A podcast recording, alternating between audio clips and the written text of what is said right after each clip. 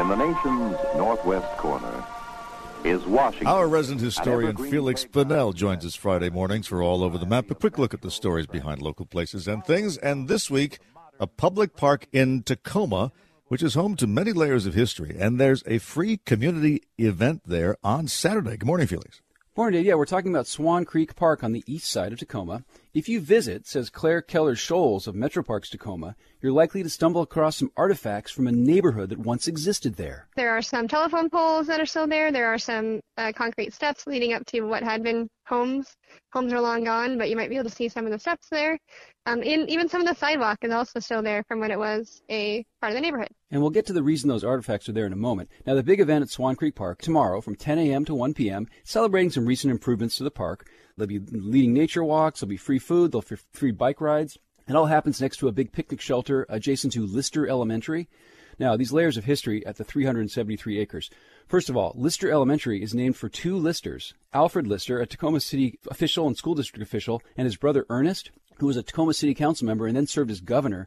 And he actually died in office back in June of 1919. Some thought it might have been from the Spanish flu. Now, Swan Creek Park is named for Swan Creek, of course, and the creek name comes from three potential sources.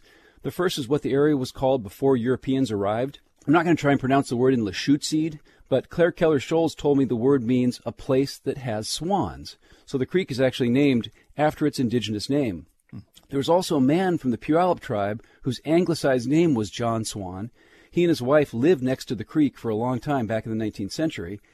To further confuse the issue, there was a white guy in Tacoma around that same time whose name was also John Swan. So there's three potential sources of the name. Now, about those neighborhood artifacts, um, Swan Creek Park was a site of a wartime housing development that had as many as 2,000 homes and 5,000 residents.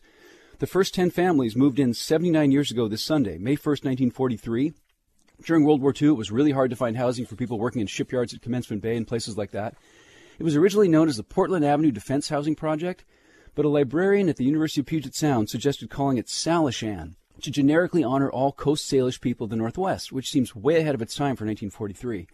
And that word can be pronounced a few different ways. To actually describe the language properly, you would say Salishan, but for the housing development, it's mostly heard as Salishan. I'm even told people down there call it Salishan.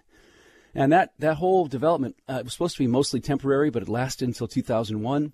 They completely rebuilt it, uh, new homes and everything outside where the park is.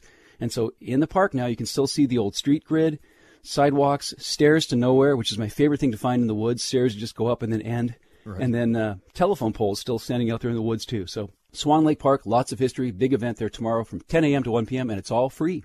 But the big question is are there still swans there, Feliks? Ah, that's a great question. Maybe on that nature walk they'll reveal that surprise. That's a great tease there. Perfect, Dave. Feliks Banel, all his features at mynorthwest.com. Have a good weekend. You too.